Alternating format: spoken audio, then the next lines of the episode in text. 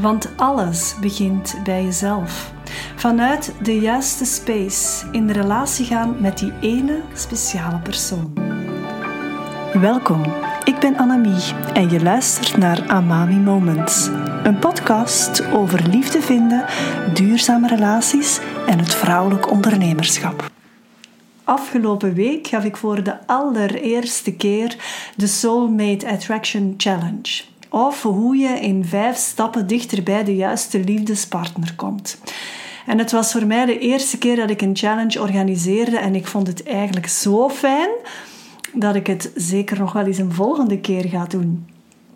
En die vijf stappen uh, die ik daar heb overlopen of aangehaald, um, die wil ik hier in deze aflevering ook wel eens toelichten. Want zielsliefde aantrekken is in mijn ogen die liefdespartner aantrekken die jou ziet als de mooie paradijsvogel die je bent, maar die jou ook stimuleert om te groeien, om te evolueren en misschien wel te transformeren.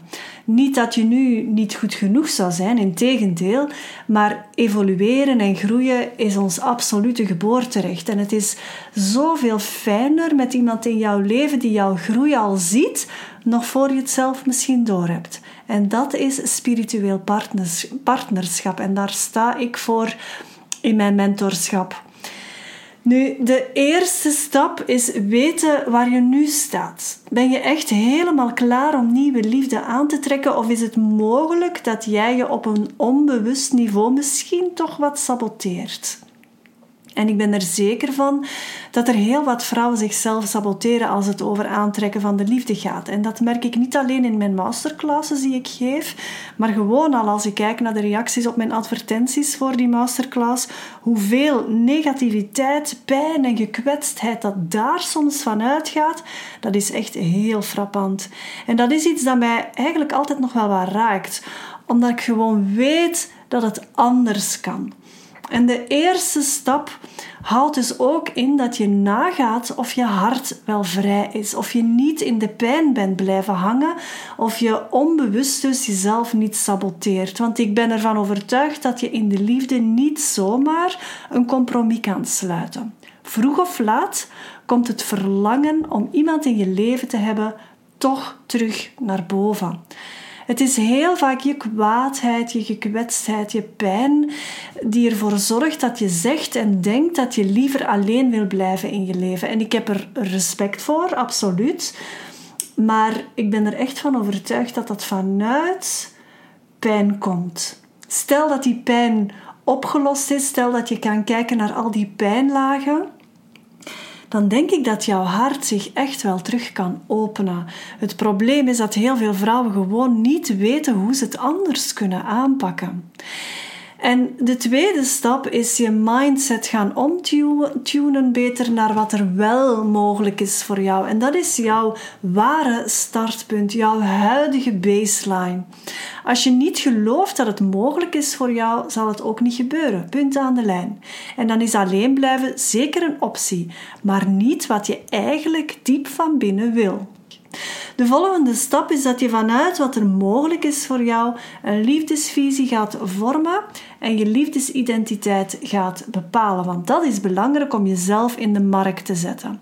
De meeste vrouwen zijn topproducten met bar slechte marketing. En dat klinkt helemaal niet sexy, maar het is wel de realiteit. Heel veel vrouwen staan te weinig stil bij hoe ze een relatie zien, hoe ze zichzelf in die relatie zien, wie ze willen zijn als liefdespartner, waar ze naar verlangen, wat voor hen belangrijk is. En ik heb in de challenge de dames die deelgenomen hebben daarin ook echt uitgedaagd. En er waren echt wel veel vrouwen die het daar best moeilijk mee hadden. En het is oké om erover na te denken, om ermee bezig te zijn, want het gaat jouw datingproces en je aantrekkingsproces gewoon zoveel meer vergemakkelijken. Het is echt werken aan je eigen marketing.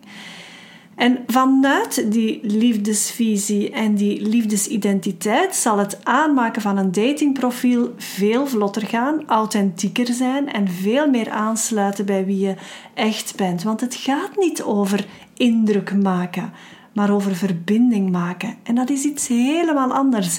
En geloof me of niet, maar ook als je online gaat daten, kan je verbinding maken. En als je niet online wil daten, dan zal je door je liefdesvisie en je liefdesidentiteit het veel gemakkelijker gaan krijgen om ja, überhaupt mannen te kwalificeren tijdens het daten. Dus je hebt, er, je hebt er sowieso baat bij om die liefdesvisie en die liefdesidentiteit echt uit te werken voor jezelf. En dat is die vierde stap. Maar de vijfde stap is misschien nog wel de belangrijkste stap. En dat is trouw blijven aan je hart. Vanuit diep voelen. Diep voelen geeft jou zoveel meer. Het zorgt ervoor dat je het universum aan jouw kant krijgt, dat het voor jou gaat werken. Het zorgt ervoor dat je eigen waarde verhoogt en dat je dicht bij je intuïtieve vermogen komt te staan. Dat je veel meer flow ervaart, veel meer joy daardoor ook. En dat je meer trouw blijft aan je authentieke zijn. En vanuit diep leren voelen kan je dit ook echt gaan bereiken. En het is oké om daar een hulplijn voor in te schakelen. En dat is dan ook wat ik na de challenge heb aangeboden aan de deelnemers. Iedereen die heeft deelgenomen en de opdrachten heeft volbracht, die heeft een hele mooie prijs gekregen van mij, een mooie attentie. Maar ik organiseer ook een retreat van 7 tot 9 oktober. En dat is een heel weekend lang waarin ik vrouwen ga helpen bij het nemen van moedige stappen op hun pad naar ware liefde. Want alles begint bij jezelf. Vanuit de juiste space in relatie gaan met die ene speciale persoon. Zonder al je pijnlagen of je angsten voor misschien opnieuw een negatieve ervaring. En als tantra teacher is het helemaal mijn ding om jou daarbij te helpen, want je lichaam vertelt jou zoveel meer dan je denkt en diep voelen helpt jou om dat beter te kunnen horen. Vanuit dat diepe voelen kan je veel beter functioneren en in het leven staan. En ik heb tien plaatsen en er waren er meteen na de challenge al acht ingenomen. En ja, ik ben daar uiteraard super blij mee. Vooral omdat ik weet welke impact zo'n weekend kan hebben. Het kan life-changing zijn en natuurlijk is het ultieme doel om een fijne liefdespartner aan te trekken. Maar het allerbelangrijkste is ook om die relatie met jezelf te gaan verbeteren.